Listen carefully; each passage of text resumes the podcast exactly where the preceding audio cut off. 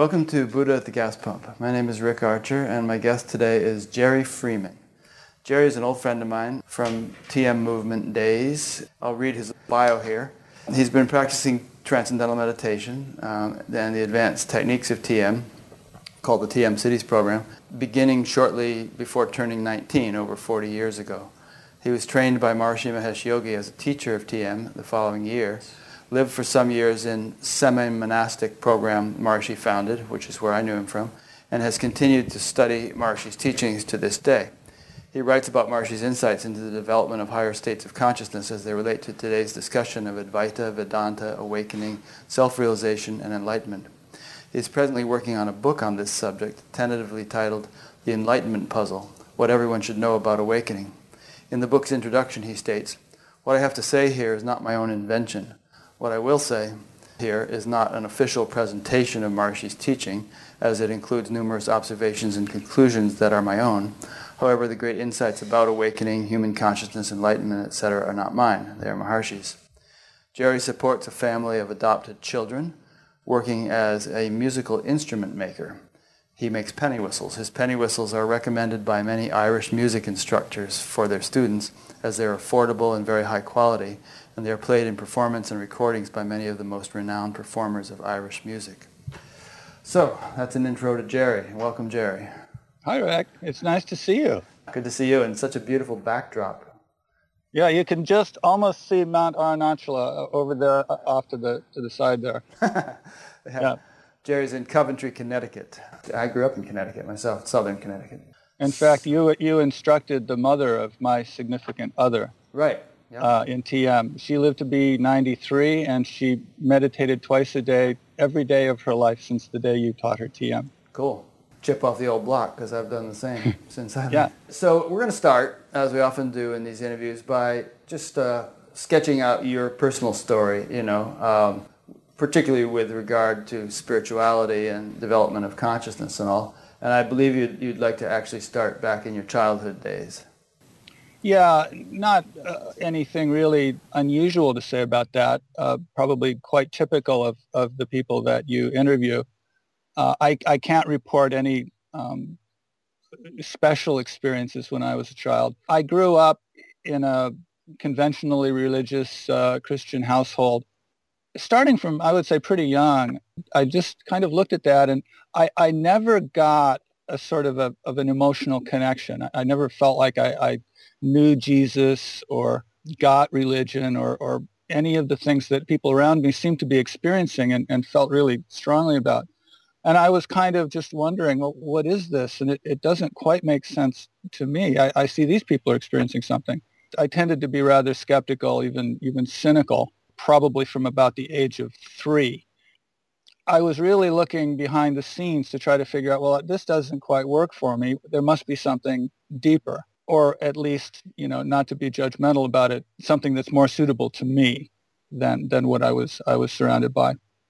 Around the age of 15, at that point, I was really quite disillusioned. And, and, you know, this was, uh, things were going on. There was the Vietnam War and a lot of generational conflict and, and so forth. As an assignment for, for our high school class, we read W. Somerset Maugham's book, The Razor's Edge, which if some of your viewers are perhaps younger and, and aren't familiar with that, it's a story of a, a young man who had fought in World War One and had a spiritual crisis as a result of that. Essentially renounced worldly things and went looking for the, the greater truth and went to India and essentially became enlightened. Maugham did a beautiful job of really mapping those issues and how the Eastern approach towards enlightenment addressed them, at least in a way that could be absorbed by popular culture at the time. Reading that book really crystallized for me. I, I, just knew, having read that book, yes, yes, that is that is it. That's what I want. That's where I'm going. That's what what my life is about. But I had no idea really what to do next. And I'll make a comment here also. It's more than an interesting sidelight. There's a guru in the book, The Razor's Edge, that the young man meets and, and has his, his breakthrough of connecting with something deeper.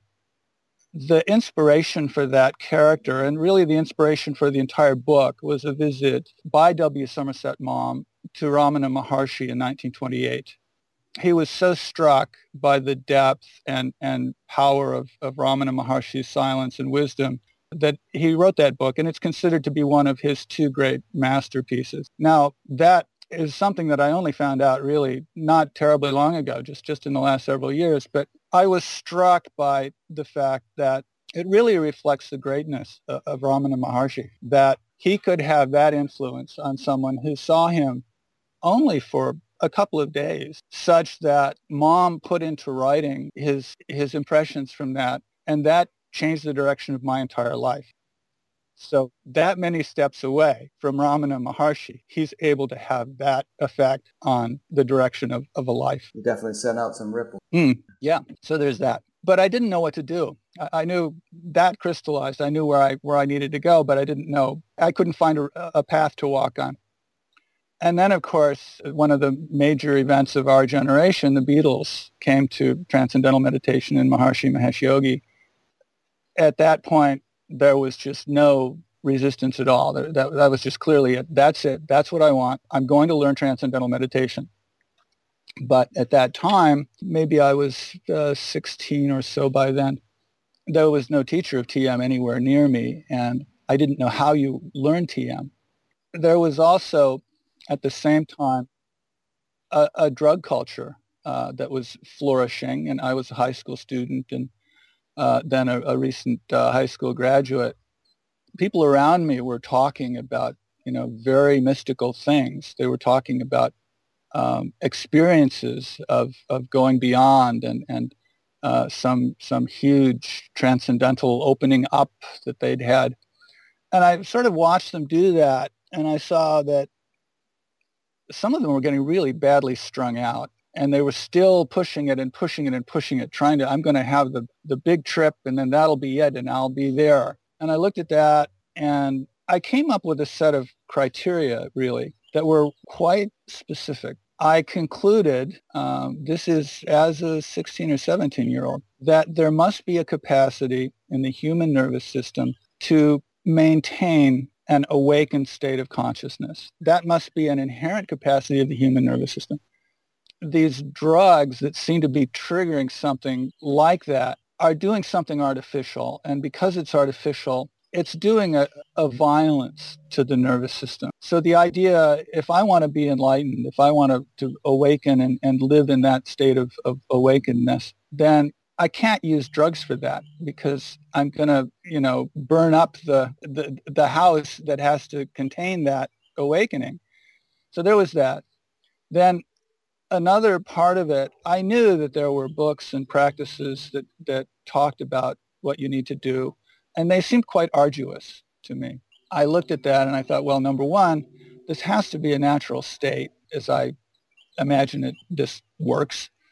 Number two, I'm really lazy, and this is myself as a as a you know teenager, um, and I just if it's gonna make me have to work too hard, I, I'm just I'm not going to be suited to it. You know, I'm just not the right person for this, but I know that I, I want the result. There was a, somebody that I encountered and I was talking to him. I must have been maybe 17. And he commented uh, something about meditation and transcendental meditation, and he was doing transcendental meditation. And I said, oh, oh, do you, can you tell me how to do it? And he said, yeah. And he said, what you do is you lie down and you tense up all of your muscles. And then you relax your muscles starting at the tips of your toes very gradually, one, one muscle at a time until you're completely relaxed. And that's transcendental meditation. And I thought, fooey. I thought something a little more colorful than that. And I forgot about it completely. And, and just, oh, it doesn't exist. You know, that, that isn't going to work. That's, that's not something that I can, I can make work. They called that progressive relaxation. It was kind of popular in those days. Yeah, I, I found that out later, but uh, it, it, was it was too much work for me. Then I went to, to school. I, I went to college at uh, uh, Indiana University. Not very long after that, I was um, out of my dorm room and came back nah, fairly late, and I was tired and I was mad about something. I, I, don't recall what it was. but there was, you know, some going on that didn't work the way I had hoped, and I came stumping back to my room, and I just wanted to go to bed. And I had a, a, a roommate there, and, and he had somebody in the room who was sitting on my bed. you know, is so I, I was really pissed off. And he was talking. It was just a really sweet, very clear-spoken, gentle sort of a person. At first, I was just tuning him out. Just when is this guy going to get off my bed? And he was talking about transcendental meditation. He was talking about TM. And he was explaining it. And he was saying, and, and the nature of the mind is just to naturally go to whatever is the most satisfying that's available to it. And so TM uses a, a mantra, a sound, in a way that allows the mind to effortlessly disengage from its outer focus. And it just naturally then just settles down and settles down because as it settles, the more settled it becomes, the more pleasing, the more satisfying that, that experience, that sensation becomes until eventually it transcends completely and you experience pure consciousness. And I thought, yeah, that's it. That's it. That's what I want. That's what I want. And uh, he had been meditating for four months. And, and I thought that was really just awesome that there was somebody who had been meditating that long. And he must truly be enlightened.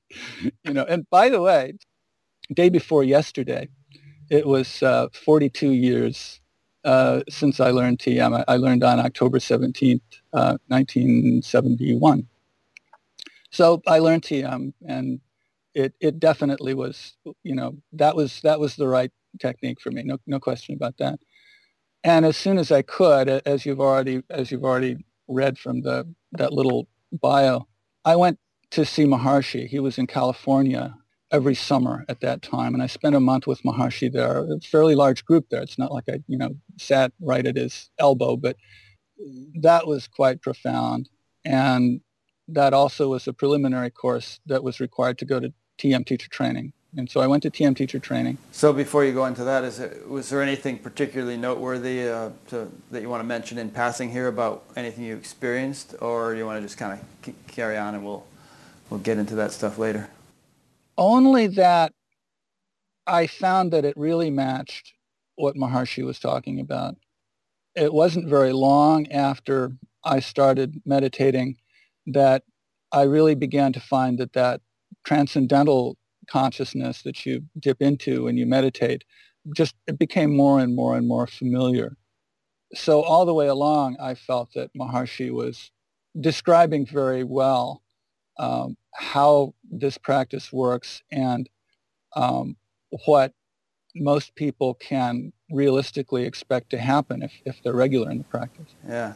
As you know, I interviewed a couple of Ramana Maharshi experts recently, Michael James and David Godman. And um, Michael James had an interesting definition of Atma Vichara in self-inquiry, which Ramana was his main teaching, which he, he said the best interpretation or translation of Vichara is investigation rather than inquiry, which implies a kind of an experiential progression.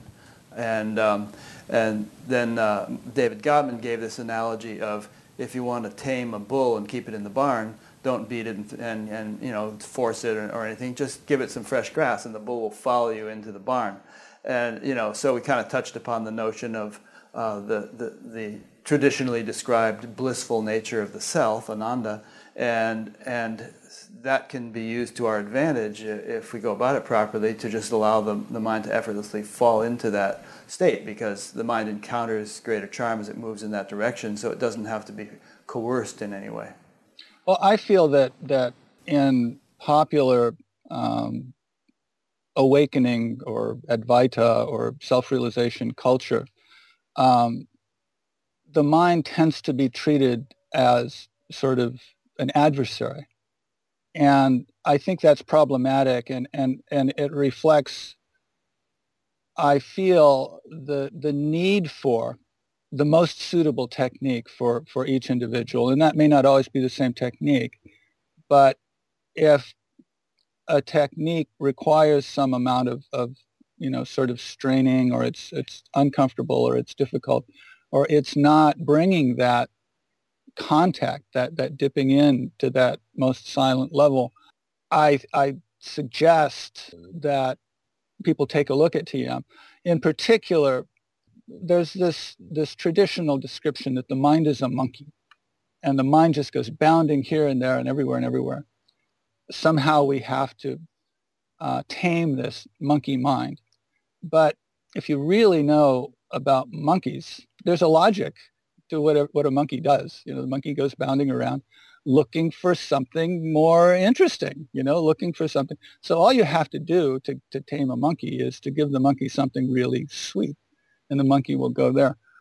This aspect of the nature of the mind, I think, reflects a misunderstanding that has really kind of penetrated and, and permeated uh, the efforts that, that we make to try to reach that deep silence. And I watched both of those interviews. I, I thought they were wonderful. Uh, and David Godman was, was talking about you don't get to that silence by somehow struggling with the mind or fighting with the mind. And of course, there's that very often quoted saying that the self reveals itself to itself by itself alone. And it's the attractive power of the, the bliss consciousness that in any successful practice is going to bring that result regardless of whether the practice is trying to do something, you know, with the focus or trying to do something with watching or, or whatever, it's always going to be the natural tendency of the mind to go to that most satisfying bliss consciousness that's going to, to bring it there. Yeah, and in a way you can't blame these teachers who criticize practices and, and say that they're only going to reinforce the notion of the practicer of a practicer because because if they're if they're referring to some sort of practice which involves effort, indeed, it's like trying to you know calm, calm choppy water by pushing down the waves. You're only going to create more waves. So they're absolutely right in in, in that critique, but not all practices involve doing that, and therefore not not all of them do reinforce the the uh, the sense of a, a, a, me isolated practicer. Some of them allow that those rigid boundaries to dissolve and disappear, leaving the, the unbounded self in its pure state. Yeah, it's important not to generalize about practices because they're not all the same. And one person may be particularly well suited to a, one practice and another person may be particularly well suited to another practice. Um, you know, I can just tell you that I was just perfectly well suited to the practice uh, that Maharishi taught, and um, I'm, I'm grateful for that. Yeah, and ironically, some people they'll, they'll do a practice, great ardor and diligence uh, for quite some time. Like Adyashanti, I'm thinking of. You know, he was you know gung ho as as much as anybody could be, and really working hard at his meditation. And but it, it involved effort. And finally, his breakthrough came when he just kind of gave up and uh, it, there was a slingshot effect, you know. So you know maybe that's one way of going about it. You do something which involves struggle and strain, and when you finally get tired of it, you, you give up, and and something profound happens. Yeah, but, it's but almost like it's almost like the description of of what happens when this is kind of a, a reverse metaphor, but if you struggle against the quicksand, you'll end up mired in the quicksand. The way to get out of quicksand is to relax, and just settle down and be very still and very slowly because it's quicksand, it isn't water. Just swim very gently and you'll find that you don't sink into the quicksand. If you're struggling against the mind, then you're mired in the quicksand. It's also the way but, to escape a riptide, you know. Well, you don't yeah, try, okay. you don't try to swim against the riptide, you'll drown. You, you, you just relax and, and you know you'll eventually get drifted off to the side and then the riptide you'll no longer be in its uh, its current this is very useful. I'll, I'll have to keep that. Yeah, you, you probably saved my life. so you went off to teacher training? I did. And um, I taught TM for a few years uh, full time. And I'm, I'm terrible at remembering exactly when something started and when something stopped and, you know, what year it was and all of that. So I can't help you with that. I loved that it was it was just wonderful to see people from all different backgrounds and situations uh, meditate for the first time. It was a common experience. I remember one person said uh, meditated and and uh, opened her eyes and she says, "I feel so relaxed, like I never feel." you know, and somebody else said it's like warm water on parched earth, you know, like that. This might be a good time to just give you a, a, a little quote. This is a friend of ours that's actually a spiritual teacher himself. he learned. Uh, Whom I actually yeah. interviewed a few years ago, but uh, we don't have his permission, so I won't mention his name. But you go ahead with the yeah. quote. Well, actually, we do have permission. It's it's Sage Mahasada. Um, in your interview, he's he's Raven Mahasada, and he said, "You know, I've been meditating more than 25 years. The meditation I had during the private instruction period, during the very first session of the introductory TM class, was the best meditation sitting I have had in my entire life." That kind of experience left a strong impression and points to something quite profound. A whole new level of something was opened up to me during that time. It brings tears to my eyes just writing about it. Well, it brings tears to my eyes just reading about it. uh, he's such a sweet soul, and I was I was just thrilled to get that report from him. And also the local teachers here, the, the Hartford TM Center teachers, from time to time, you know, every few months, someone comes to them, probably about our age or maybe in some instances a little younger, who's been practicing different practices at different times, often, you know, quite arduously for years and years, very seriously. They learn TM and they say something like, this is a very sophisticated technique. This is, this is a very good meditation. I had no idea. I just thought TM, TM, TM. Yeah, it's out there, you know, stress release, stress release but uh, the experienced meditators who've been practicing various kinds of meditation who, who then come to TM uh, often report that they're really very pleased with it.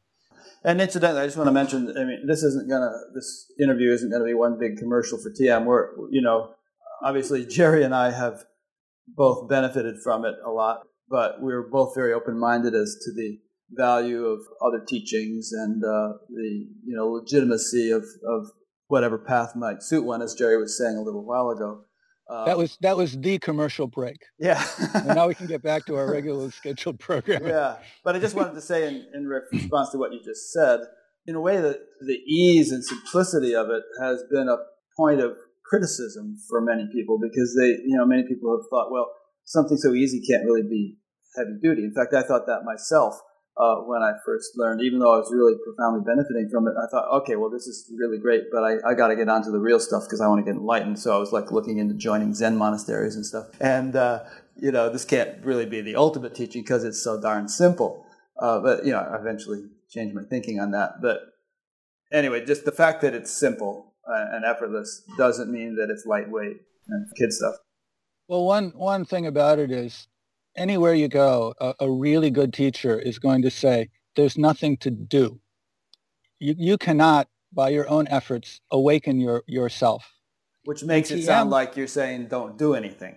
But that's, right. that's there's a subtlety to it. That's not quite what's being said. The actual technique of transcendental meditation, you know, effortlessness sounds very nice, but the, the fact of it is, it is a technique that profoundly involves not doing. It allows the self to reveal itself. And now one might ask, okay, but yeah, you're thinking a mantra. Isn't that doing? That's the technique. That's why you have to, you know, you have to go through the steps of instruction to learn how you make use of that to allow the mind effortlessly to settle down into that more blissful silence. So then I taught for some few years and I went ahead and, and learned the TM Sidhis program. There was this project I had during the time I took off to raise some money to, to go to this uh, uh, advanced course with Maharishi. I had begun my career as a, as a woodworker and a carpenter and spent a couple of years learning that. And there was this really important project that people were being called for to build this dome in, uh, in Iowa I came to Fairfield. I came back to Fairfield. I'd been there numerous times. For that project, the Maharishi Patanjali Golden Dome of Pure Knowledge, which is a, a rather famous structure by now, it was discovered that I could do things. I could build things. In a way, I'm more comfortable working with my hands and, and making things and building things than I am going out and giving lectures and setting up things and, and that sort of thing. Together with uh, a couple of other people, uh, Max Sutherland and Jeff Murphy, we were in charge of the design and the, the structural design and the construction of the wall all the way around. And we had to figure out there were, I can't remember, 135 windows or something like that. And we had to figure out how to make the arches. And Mac was a boat builder, and uh, he knew all about how to make wood go in nonlinear shapes. So he, he, he mastered that. I caught the attention of the people that were organizing various projects and was invited to go to Washington, D.C. for some renovation work that was going to be done so that there would be facilities there.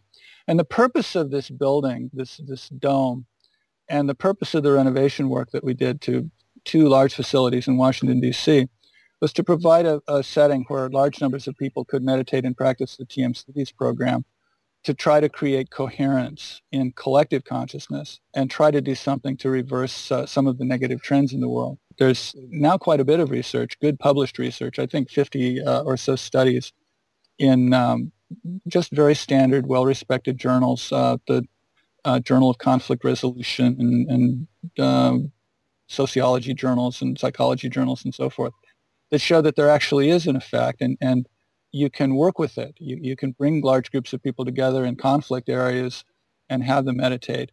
You know, they have this saying, I can't, I don't know the Sanskrit, but in the vicinity of sattva, enmity ceases, something along those lines. And you could actually see that work. You, you get a large group and, and they're together for a few weeks or a month or two. And you begin to see uh, in the proximity of that group. You'll see some change if there's a if there's a conflict going on or if there's a violent crime or, or some such thing. Yeah, and the underlying principle is not just that people are smiling at each other and the and the ripple effect is going out. It's that consciousness is a, is a fundamental field, uh, really the most fundamental field in creation, and that by having a group of people uh, experience and enliven that um, within themselves, they they enliven that field for the entire vicinity. It's kind of like as if in the in a forest, the the ground in, in a certain vicinity were somehow made more fertile. Then all the plants begin to benefit from that and begin to, to grow more heartily. And so that's the idea that you know criminals just for some reason are a little bit less inclined to commit criminal acts if that field within which they reside has been enlivened a bit Right. And that's the field where everything is connected. Ultimately, there's only one, you know, in physics it would be called the unified field that gives rise to all of the specific fields of, of you know, matter and energy. In subjective terms, ultimately there's only one consciousness. You know, there are names for that. It could be called Brahman or it could be called transcendental consciousness. But when that's enlivened in one person, then it connects to every other conscious person. And even if that other person is in a very dark state of consciousness, not very awake, because of the fact that there is that connection, it's going to reverberate, it's going to resonate, and it's going to help them wake up. We mentioned Ramana Maharshi, and there are many other examples. Uh, Maharishi Mahesh Yogi was another. When you're around them, their influence is not simply by the words that they're saying or by the mood that they create in the room it's like you're walking into something that's almost liquid.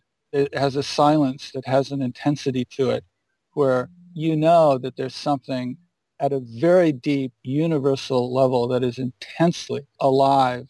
It connects you at a deep level inside yourself. It's not like it connects you through the mind or the senses or something like that. It connects you on your own basic fundamental consciousness. Yeah, it completely reorients you. And, you know, you know, David Godman, of course, was telling stories about Papaji and Nisargadatta and, and of, and of course Ramana. And that was the main thing was, was being in their presence. It wasn't so much what they were saying and, and just sort of the, the influence of being, the osmotic effect of being in their presence is what really transformed you. And a lot of time, and Ramana, Ramana himself said his main teaching was silence. He didn't just mean not talking. He meant that deafening silence that is experienced in the presence of someone who is so profoundly established in it. Yeah, yeah, it's very real. It's very real. Back to the, the sequence. I worked for some number of years doing these renovation projects. And during that time, Maharishi developed this semi-monastic program, the Thousand-Headed Purusha program, uh, that you and I both participated in for a number of years.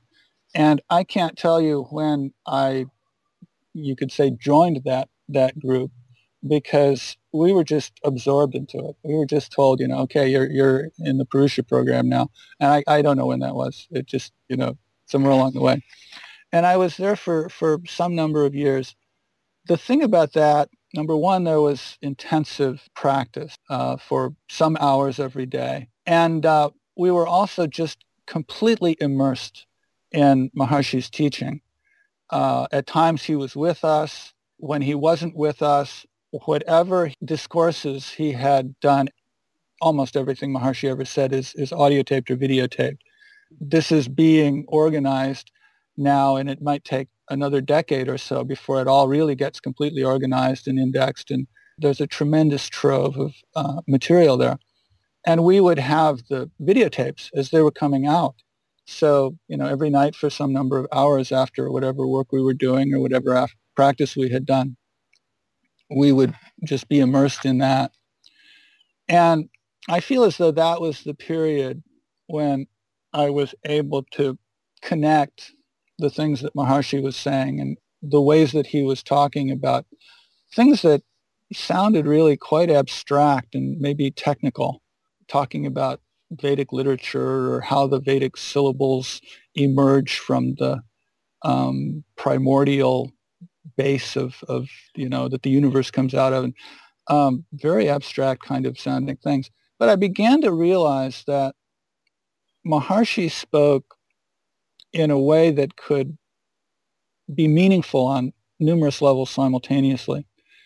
And i, I sort of caught on I, I, the way i would put it is at, at some point i decided well he's been talking about this stuff and talking about it and talking about it and talking about it and I've been thinking, well, he's just he's just got this fascination with this Veda thing, and he just goes on and on and on about it. And then I thought, well, you know, he's making me sit here and listen to this. I think it's conceivable that he's actually trying to tell me something.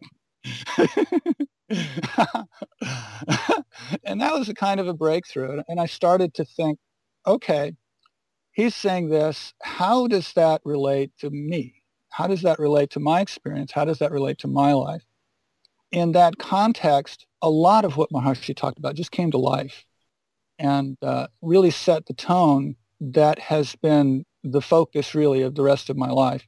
One thing that I think is, is significant is people have a tendency to think of quote unquote experiences of consciousness or, or awakening to be something that you meditate and you do your practice and you look at what, what that was like and what happened uh, there, that's your experiences. And then you just go about your day and you do whatever you're doing. But it's all experience. And the principles, this especially might be meaningful to the TM community because we have a tendency to just do our program and then go out and just forget about program. But it's all interconnected. And the things that Maharshi said about consciousness and how consciousness and higher states of consciousness unfold and how consciousness interacts with consciousness and all that, that's happening all the time. That's happening 24-7. That really has set kind of the way that I go about and have gone about now for some decades, living my life and approaching just anything that happens that comes along. I left Purusha um, I think it was around 1993. I, I had a I had a health uh, um, breakdown for a period, and um, I I needed to deal with that, and uh, so I, I, had to leave. I had to leave Purusha, and I was just devastated because uh, my complete identity was this is what I'm going to do for the rest of my life. I'm this Vedic monk, and you know that's that's it. The only way that I possibly could have gone and, and, and got gone out of Purusha's if something had forced me to go. And I found, took me a while to readjust and find my identity in a maybe a little more universal way. You left Purusha. Yeah, and I'm trying to I'm trying to piece that back together again. What I found was that I really had received a pretty complete package of practices and understanding reference from, from the things that I had been immersed in from Maharshi's teaching, it was enough. You know, you could say, oh, it would be better if you didn't have to leave and all that, but that's just the way it was. And there's a way where you know everything is as it should be, and that clearly, even though it was it was traumatic in a way for me to have to to make that transition, I found that I had the whole world. You know, I was no longer in this somewhat closed environment. And lo and behold, everything that Maharshi had talked about, I found just reverberating and resonating through everything that I encountered. And that's been wonderful. It's, it's, been, a, it's been a wonderful process and, and a wonderful journey, which never ends. You know, it's, it's still going on and it just gets wonderfuler and wonderfuler. yeah. yeah. So that's, that's that. Cool. I know you, you kind of want to there's a delicate balance here between talking about your own experience and talking about these principles of knowledge that uh, pertain to your experience. And there are a mm-hmm. lot there are a lot of teachers and spiritual people. Like if you interview the Dalai Lama, he's not going to say I'm in this state of consciousness and, and, and so on because there's there's a certain humility and it's it's actually built into the Buddhist tradition that you know you just yeah. you don't make proclamations. So we'll we'll proceed and your words can speak for themselves, and, and if they convey some authority on the base, you know, some experiential authority as opposed to just philosophical familiarity with the things we're talking about, then if that if that comes through to people, then fine, they they can pick it up that way.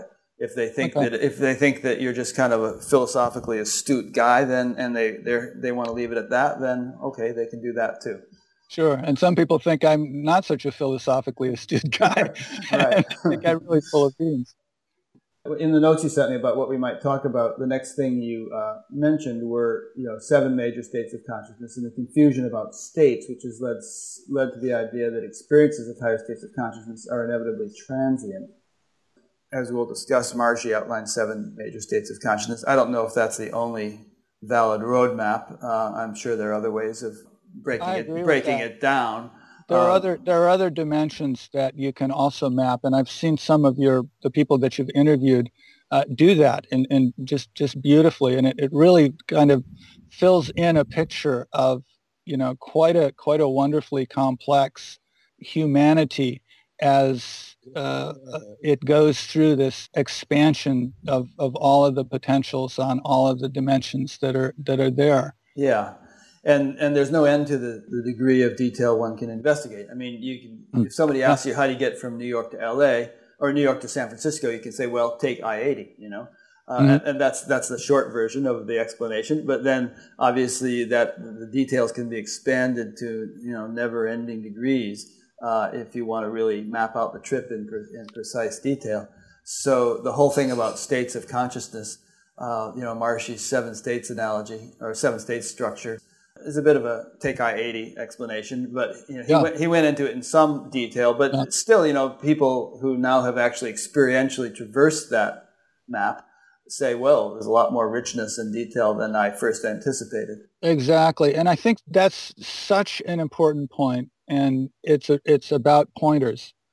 Inevitably, the description of a reality is always going to be different from the reality, and it's really important not to attach yourself to the expectation that, that you've developed, no matter how familiar you are with the description and, and no matter how clearly you understand intellectually. And, and I'm not suggesting that that means you've misunderstood it, but the actual reality is always different. It, it's always bigger.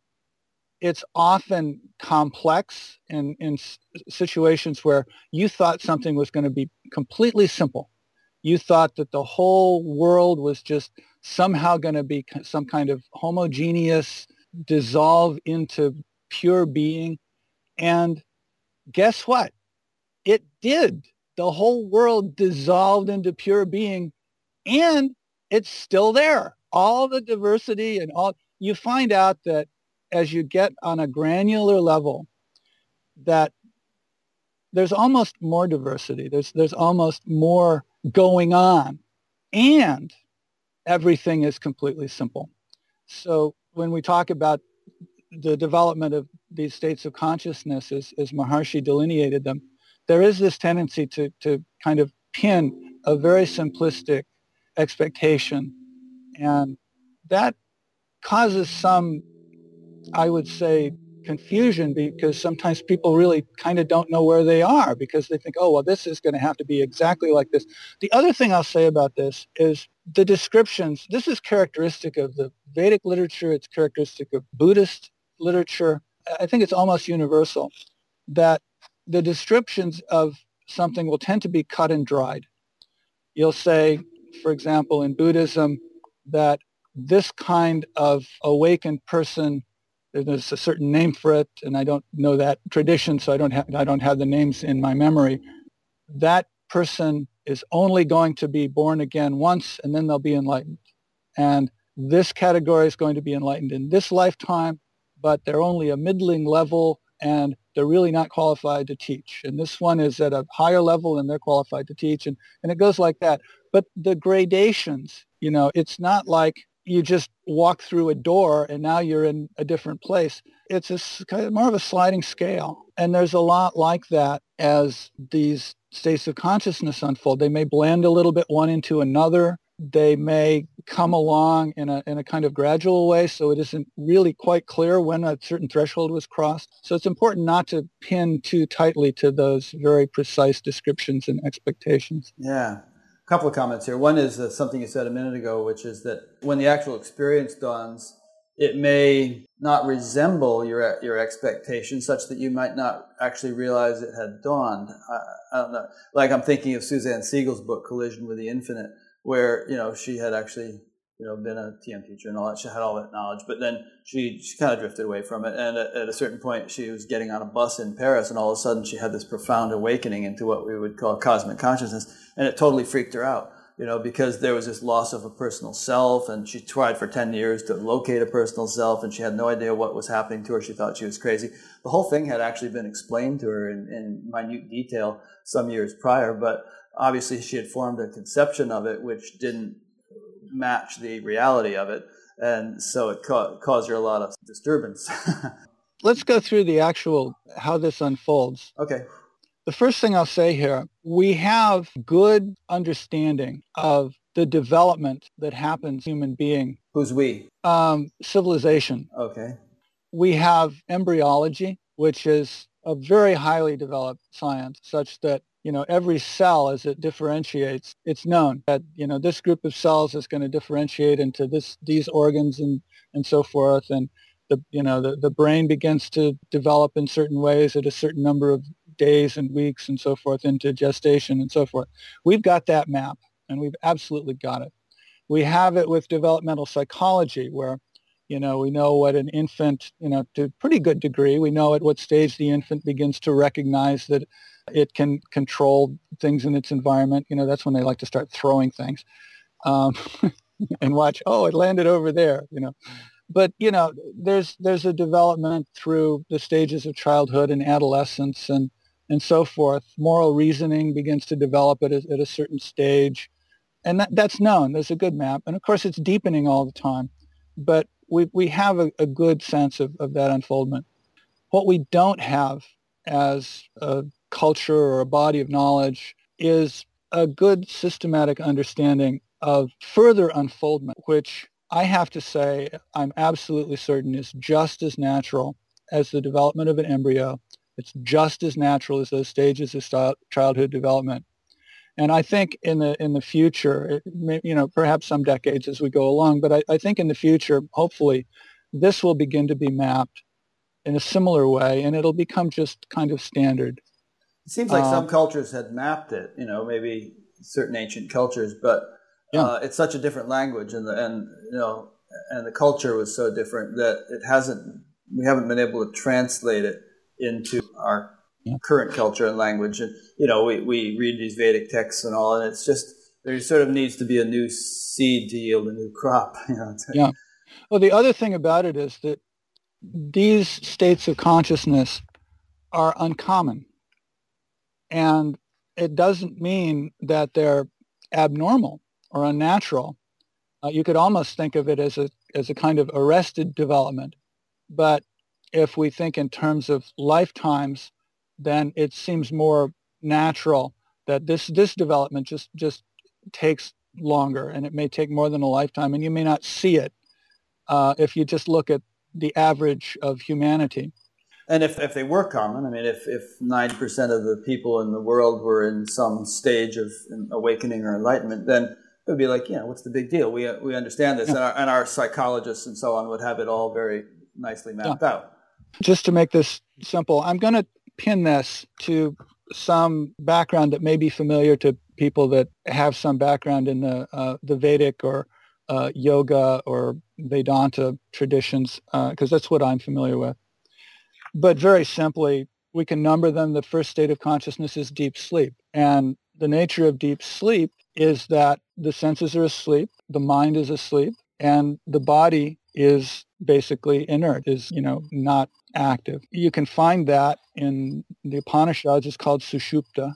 Not much to say about it. Then a different state of consciousness is dreaming, which is the second state of consciousness. In Sanskrit, that's called swapna or taijasa. In dreaming state of consciousness, the mind is awake, but the senses are asleep. So there's a lot of experience, but that experience is only happening internally in, in, in the mind. And you say asleep to the world, you know, so the outer world is not accessible to that state of consciousness.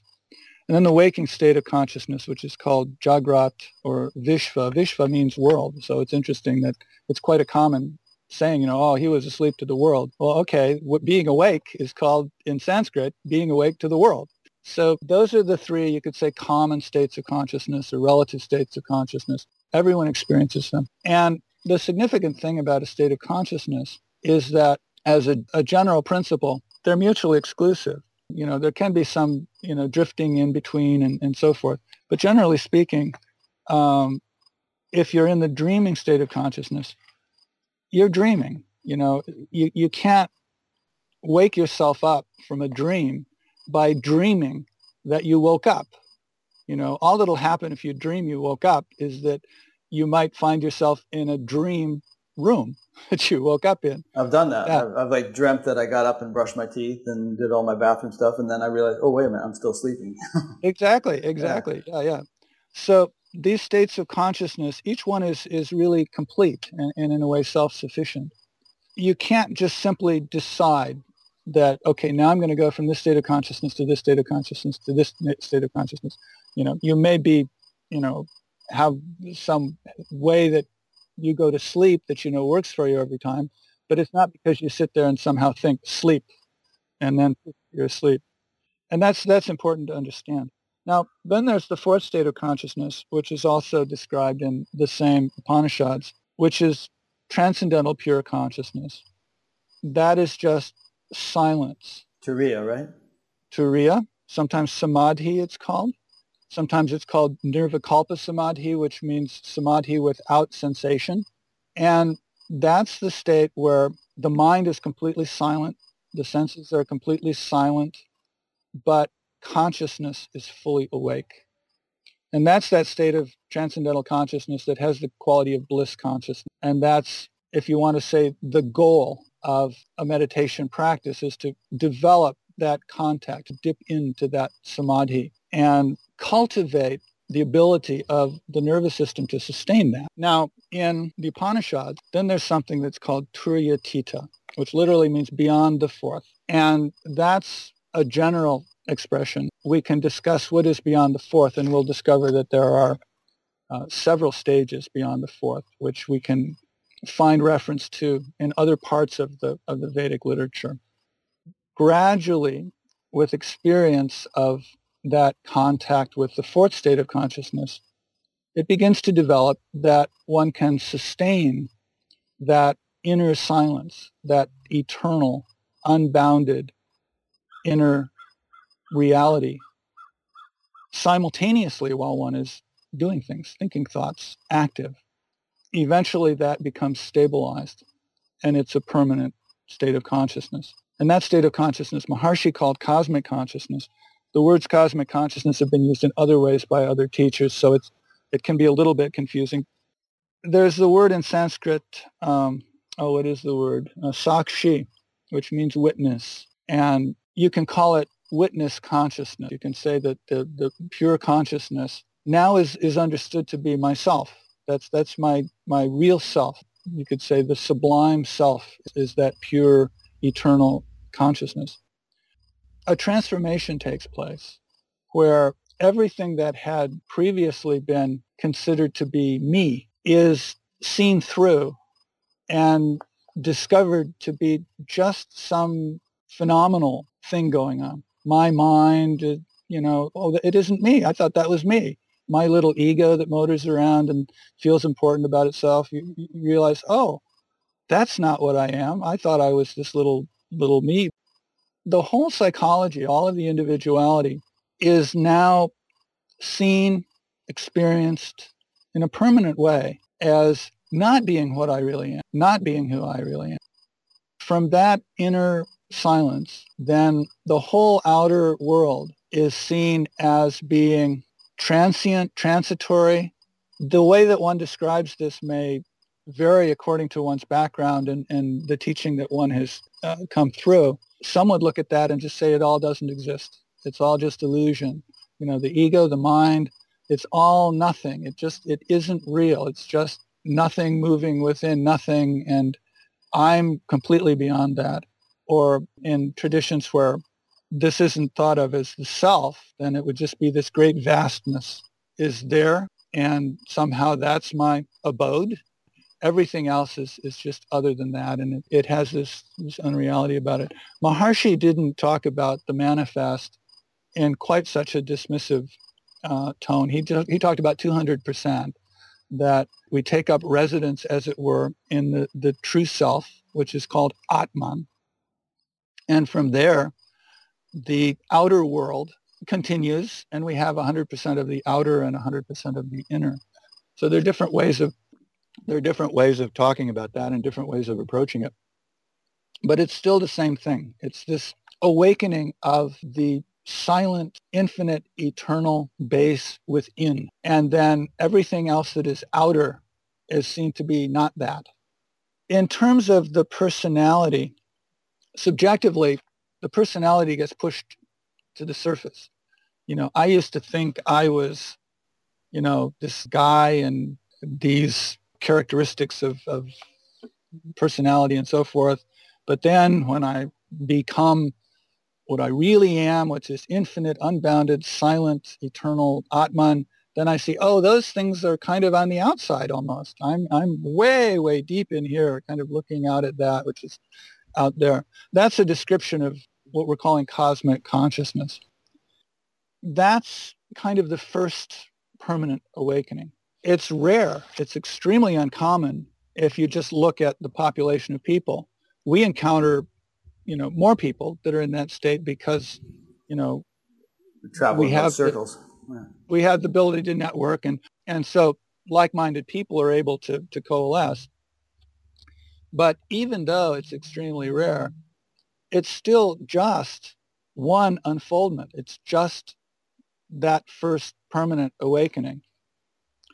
And a very important thing about this is it is a major state of consciousness.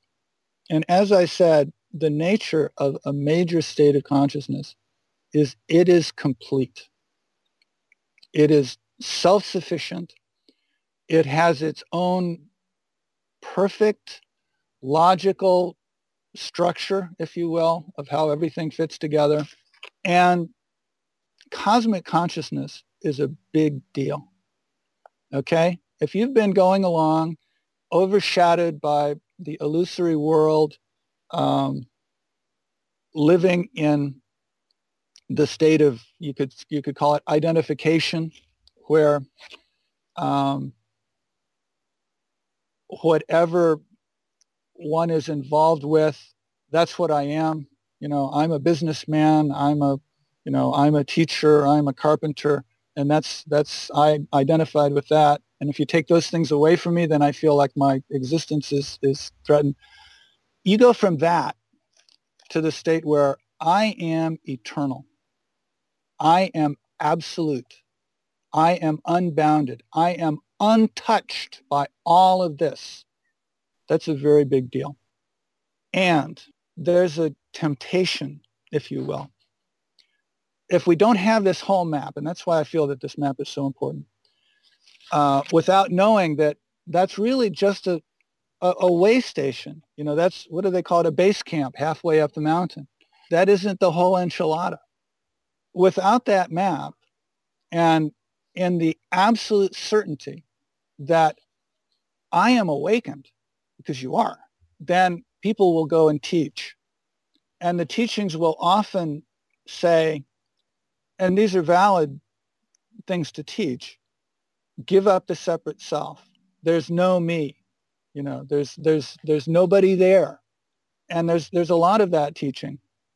It's problematic for one thing because people will tend to try to create that by somehow trying to erase the mind and trying to erase the ego and trying to erase the personality, trying to get rid of all of it in the absence of the direct awakening of that pure awareness. And that gets people stranded because they've, they've done something to themselves psychologically that is disconnecting them from the only world that they inhabit. You know, in order for this witnessing, this, this I am untouched by everything awakening to be real, the self has to awaken. You, you can't construct that awakening by working on those elements that eventually are going to be transcended. You can only do it by transcending them. And it's very much an experiential thing. It's not conceptual or intellectual. I just want to emphasize that because there's so many people who you know, they go about it by listening to these teachers and these reading these books and then dwelling on the concepts and getting kind of a little bit hypnotized by those concepts, so familiar that they get good at talking about them. They get good at expressing those concepts, and they get on the chat groups and start teaching, you know, and pontificating there. Uh, and it's important to have these these concepts. It's important to sense and, and know, okay, there is this ahead of me, you know, and, and, and that's something that I aspire to. But it's important not to become attached again to those pointers yeah. It's so important. That's the old now, Zen finger pointing at the moon, you know, analogy. It's yeah, yeah. it's not the moon. And yeah. you know, why don't you touch a little bit on you, you, mentioned witnessing. Why don't you touch upon the, the notion of witnessing sleep as a sort of an acid test for this actually being an experiential yeah. reality and not just conceptual? Yeah. So this Atman, this this silent, eternal, infinite self that has awakened in cosmic consciousness awakens permanently. And we've talked about how pure consciousness is maintained during activity. You know, now two states of consciousness are being maintained simultaneously. Pure consciousness and Vishva, you know, waking state, the world. But it also is maintained through dreaming. So you witness your dreams. You know, John Hagelin, when he talks about um, higher states of consciousness, he'll he'll say um, he'll talk about witnessing deep sleep, and he'll say something like, um, "It's um, it's it's it's a sleep becomes very pleasant. I highly recommend it." John says that. So um, what happens is that that pure consciousness is never lost, even during dreaming, which is a, a, clearer kind of experience because, you know, you wake up from that and you think, oh, I, there was somehow I was, I was awake. I was there in, in my true self and I was dreaming. Somehow the mind was, was doing the dreaming thing. But then deep sleep becomes essentially the same as the Turiya state deep sleep becomes what samadhi would have been before the capacity to maintain pure consciousness together with um, activity. So that silence, which is beyond time and space, is there even during deepest sleep. And different people experience that with different amounts of clarity. Some people will just say, you know, I knew I was there the whole time. Other people will say, well, the way I know that I was there is the continuity. It was there because you don't experience time, you sleep. And there was no sense that I was ever not there. That thread of self is completely unbroken through all of, you know, like the, like the, the thread in a rosary that goes through the beads of the rosary and it, and it's completely continuous like that. Anyway, it's a good, it's a good acid test because you can't maintain a concept while you're sleeping.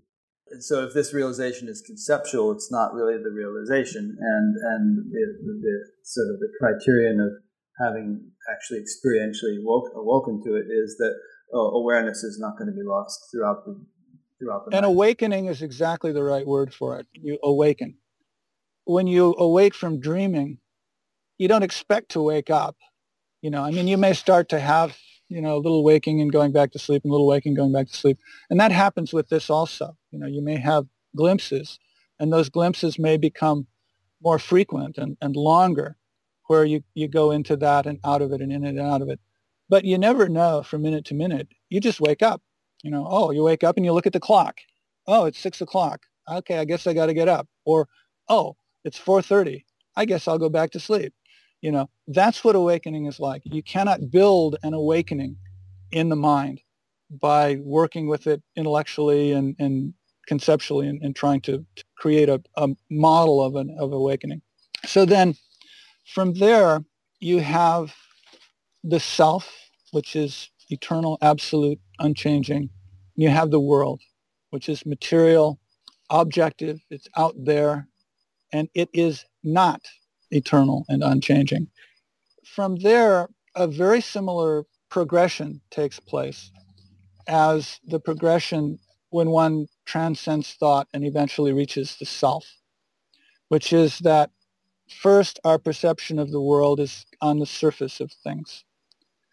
But because now there's this connection with the deepest level within that also creates the capacity to see more deeply.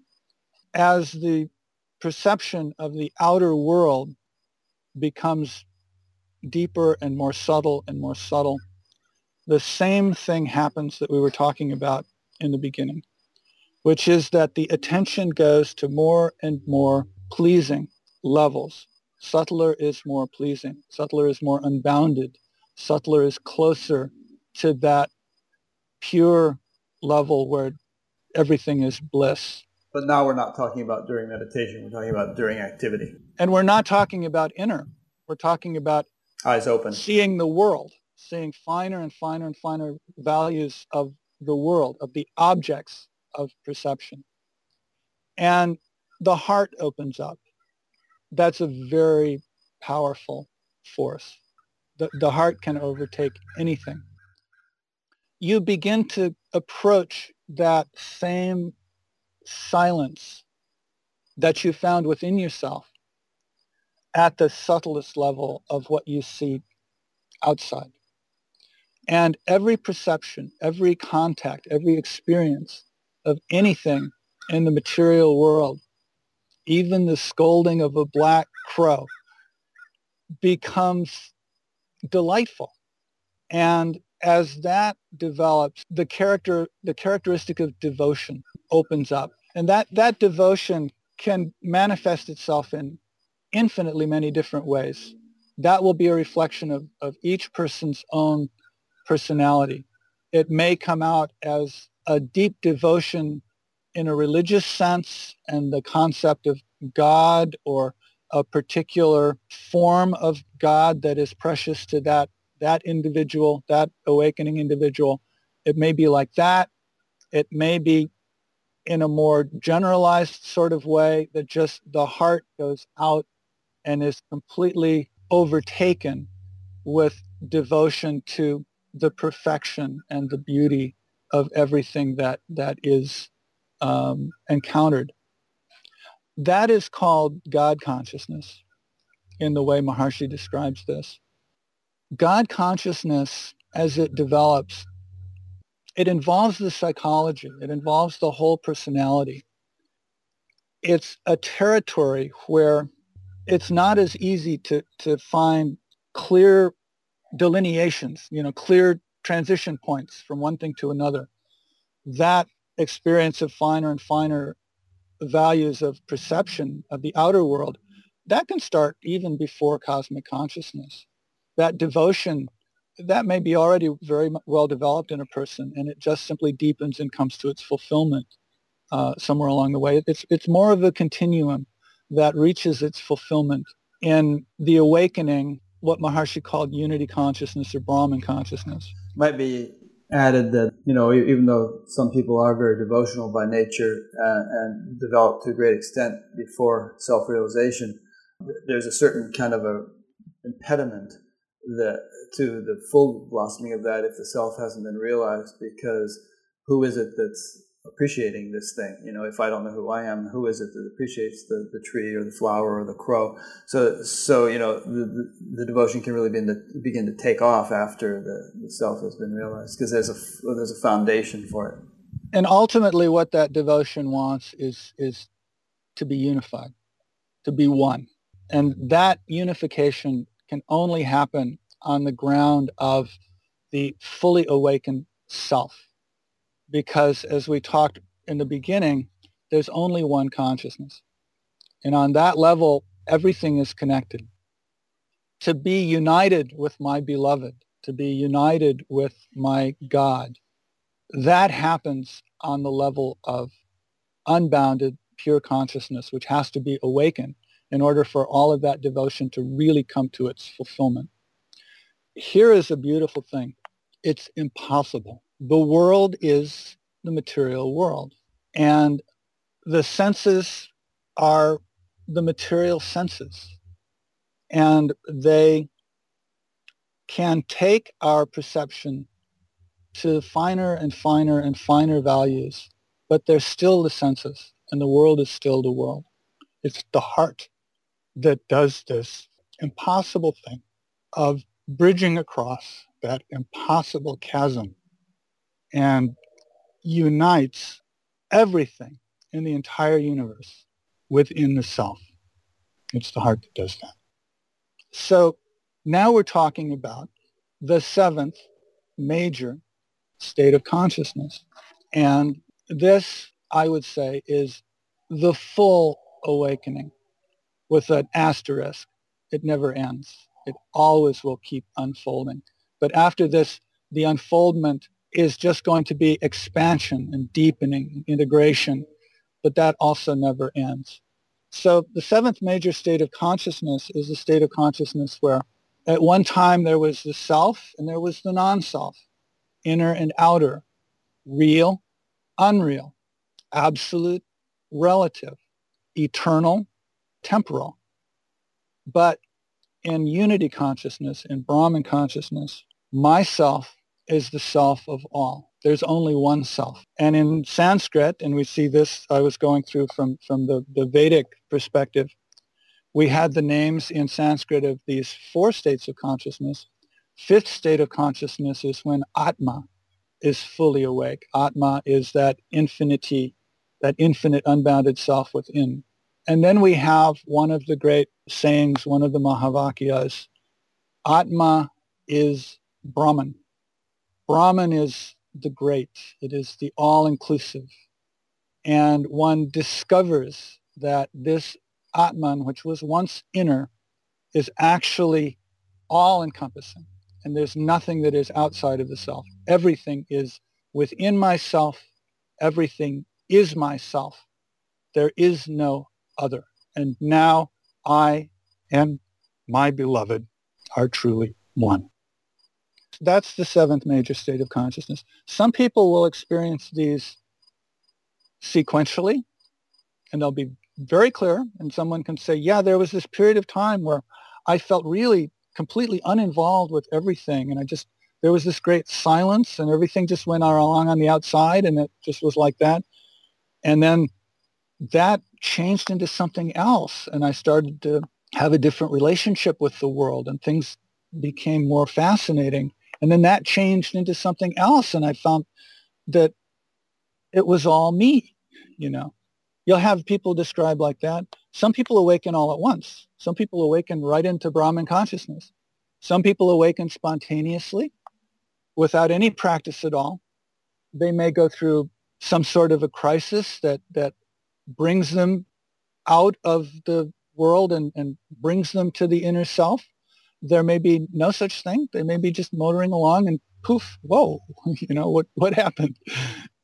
And there may be a gradation where it really isn't quite clear anywhere along the way because one thing just very gradually, I think you called that the oozing pattern. Oozers, of, of, yeah. Yeah, yeah. So it's not as though this description is somehow going to just unmistakably describe, you know, point by point exactly how each person is going to experience this. But I feel completely that this is just an unfoldment of human development that's in the DNA. You know, it may express itself a little differently in, in this person and a little differently in that person.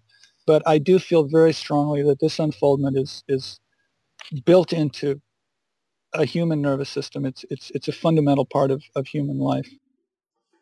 You mentioned that, you know, some people might awaken, just awaken to Brahman, just like that. If they do, then uh, is there a sort of a catch-up period where uh, certain developmental stages that ordinarily would precede awakening to Brahman have to be brought into line, and, and so that there is anyway.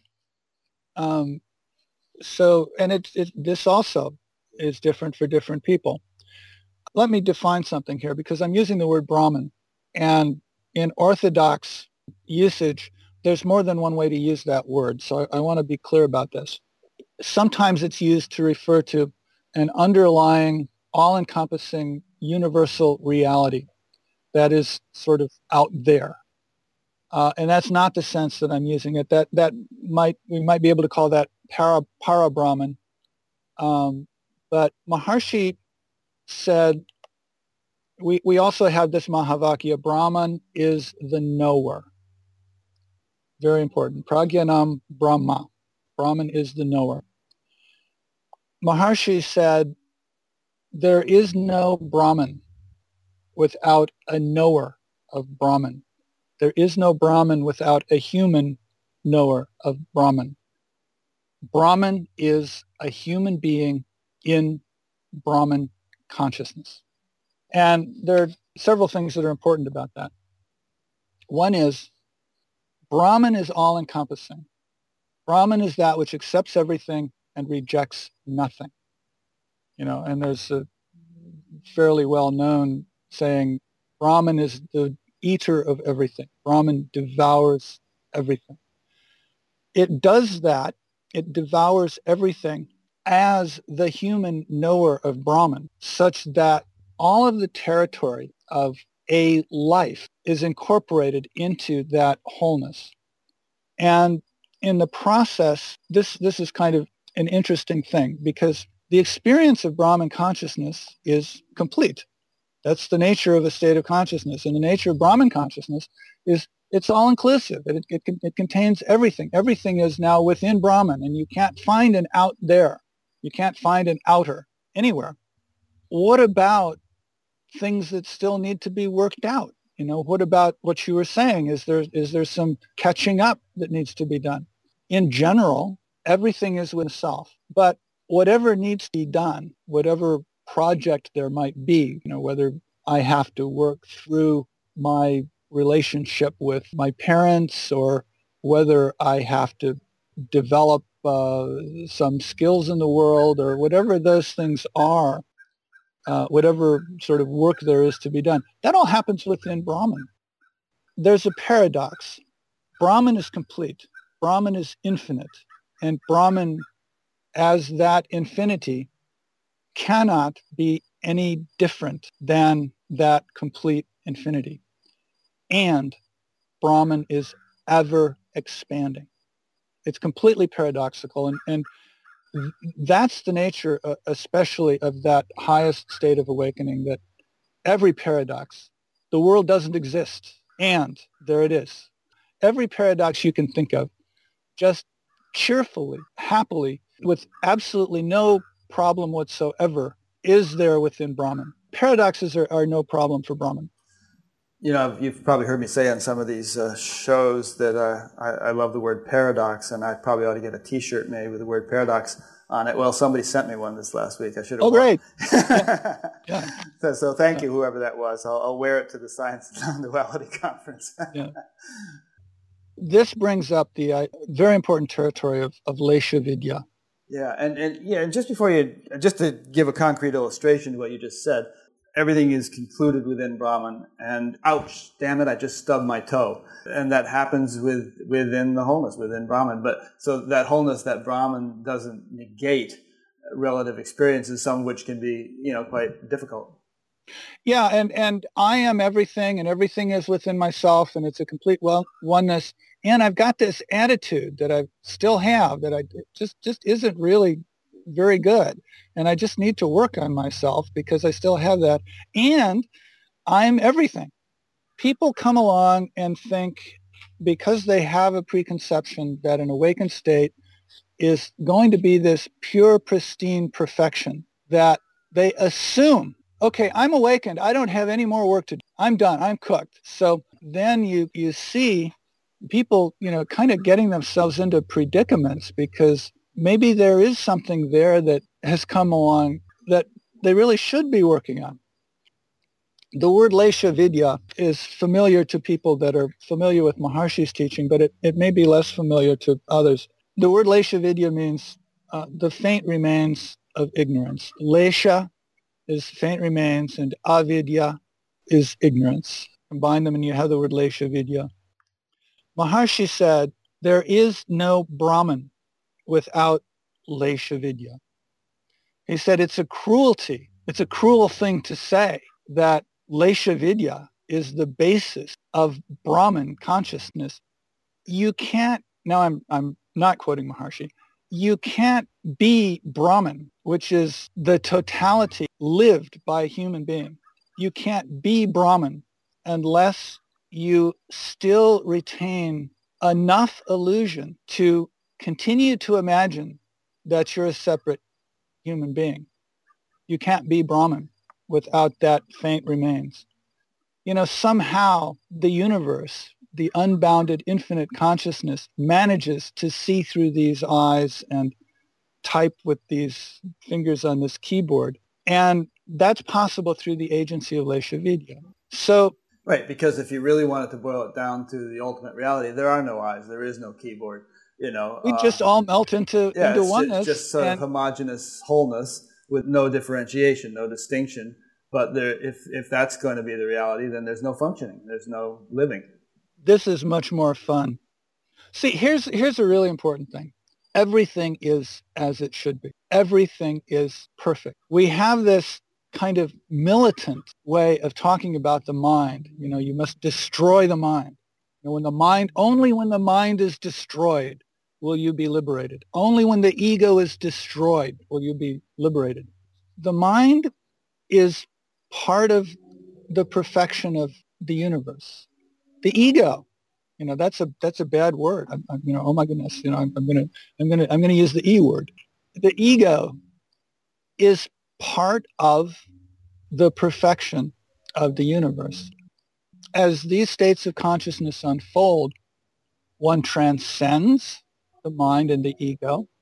One sees through them. One, one gets, oh, these are illusory. These aren't the real me.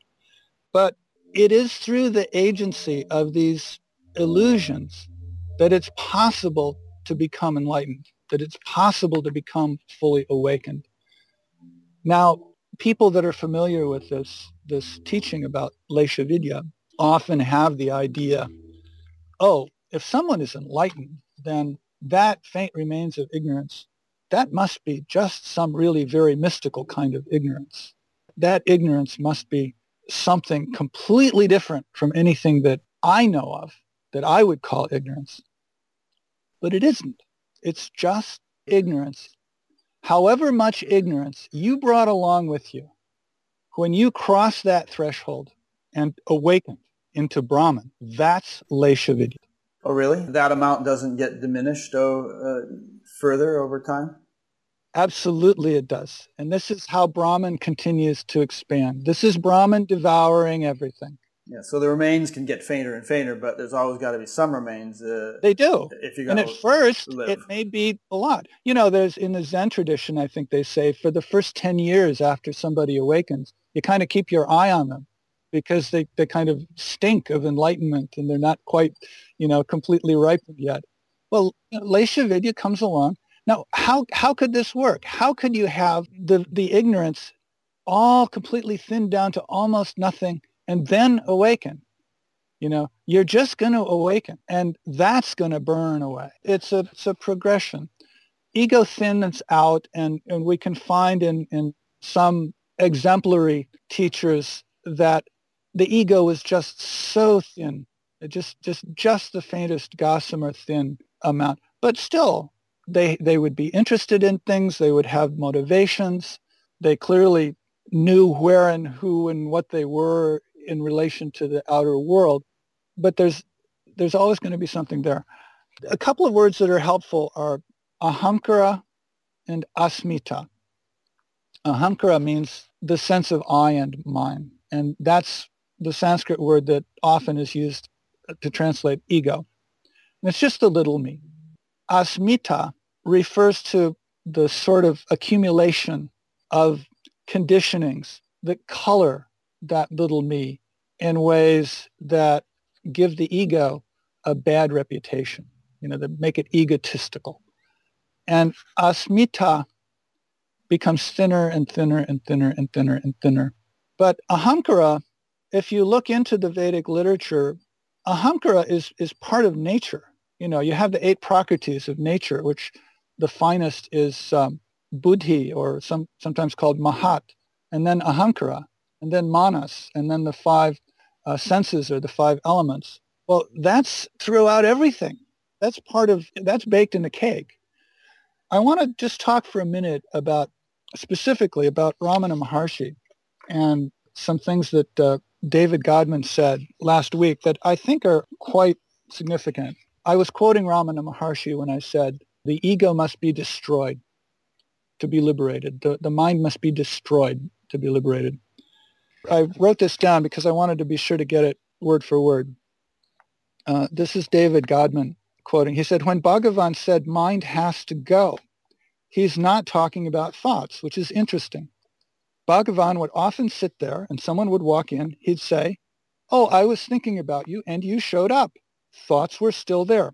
Mind for him is the mechanism that coordinated all your thoughts, decided it was a person inside a body, and saw a world outside of itself. That I really feel is, is the key to this. He said that the whole superstructure is a creation.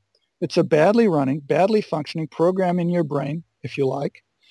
This whole idea, there's someone in there who sees something out there that the person in there has to choose how to decide and interact with what's out there.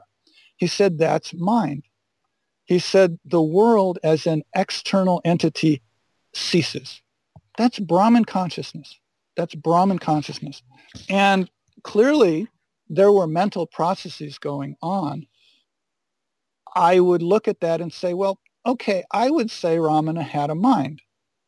But Ramana is defining mind as that agency that divides from outer.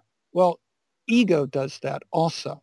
So what happens is mind, if I'm allowed to use the word, is absorbed into Brahman. It dissolves in Brahman. Paradox, even dissolved in Brahman, it continues to be able to perform its role. We can still have thoughts. Ego is absorbed into Brahman. And I think Ramana would say the ego has been destroyed. I don't think that there's a contradiction. I don't think there's a conflict. The other thing is also in David Godman's interview, I believe I heard him say quite clearly, Ramana understood and taught that in the ordinary state of ignorance, it's useless to try to wrestle with the mind and try to wrestle with the ego. It's useless. It's only by self, what was the phrase? Um, inquiry? Self-inquiry, mm-hmm. yeah. Atma Vichara. Yeah, Atma Vichara. It's only by Atma Vichara that you can destroy the ego. It's only by Atma Vichara that you can destroy the mind. I agree 100% with this little caveat that the word destroy is a very sort of militant word. They, be, they get absorbed into the wholeness and inner and outer is destroyed. There's yeah. no inner, there's no outer. Drop a that, sugar cube into some water and it gets destroyed, but it's the sugar is still in there. Yeah, yeah, yeah. And it's still able to, to have the taste of sweetness. Just something that might be interesting to do.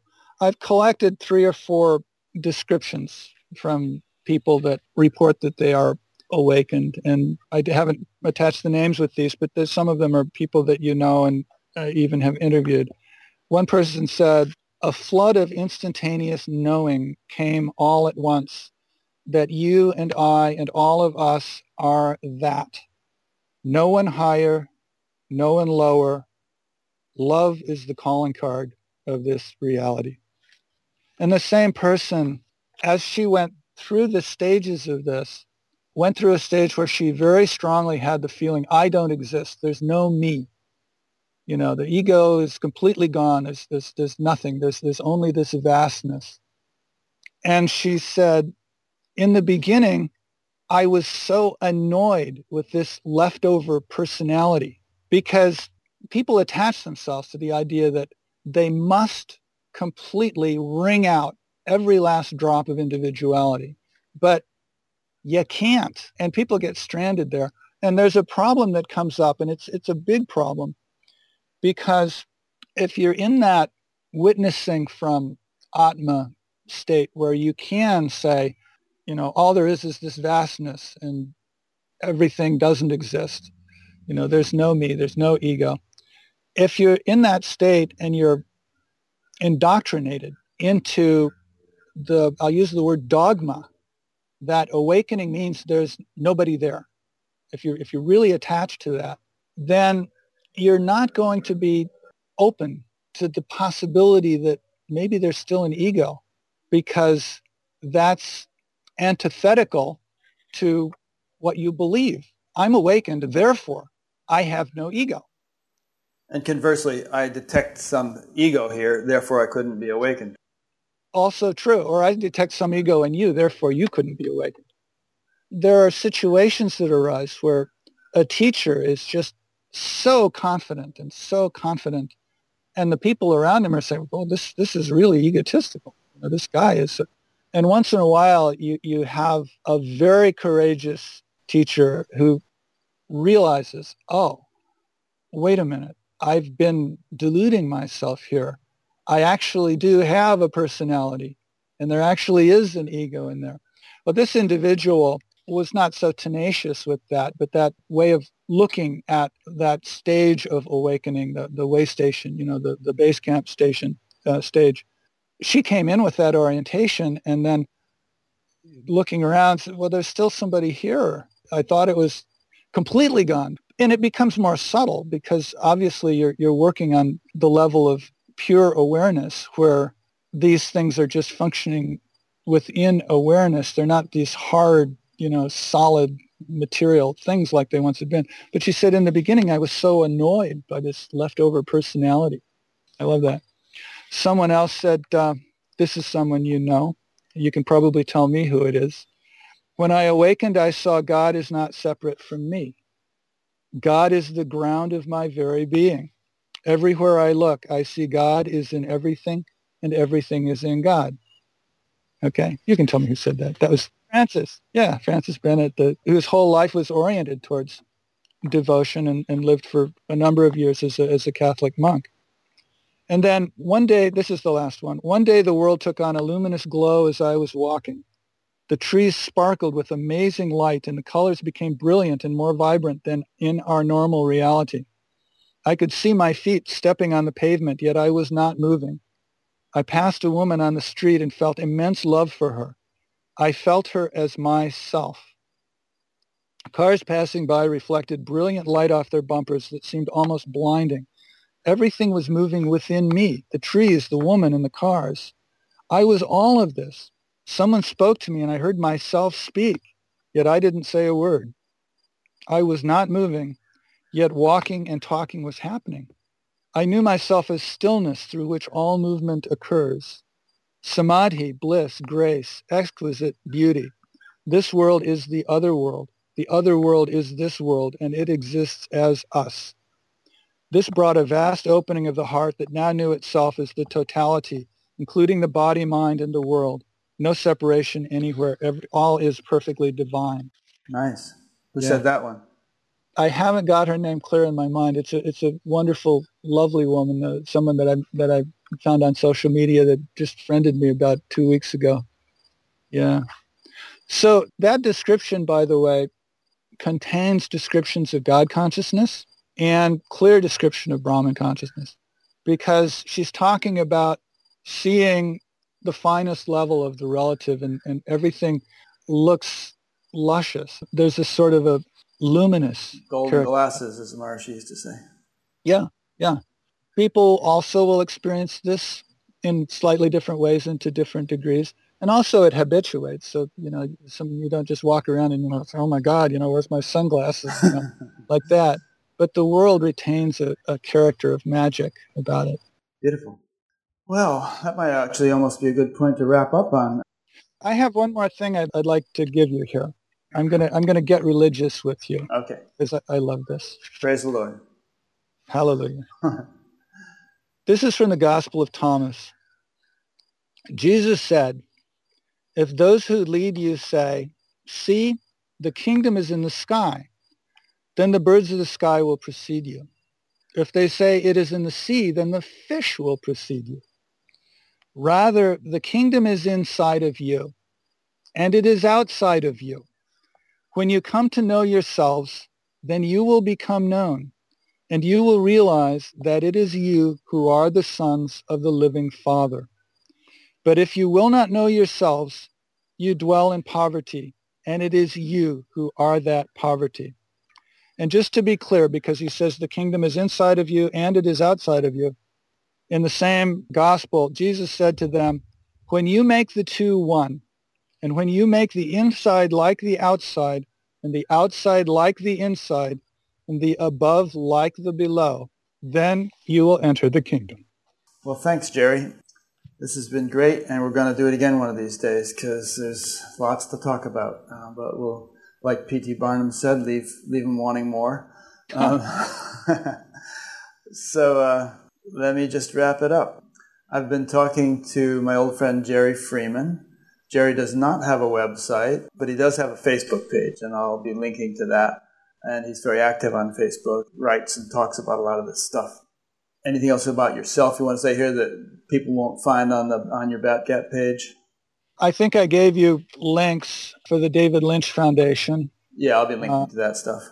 Yeah. yeah. so as long as those are there, so people can look a little further if, if they're interested in TM or what the Lynch Foundation is doing.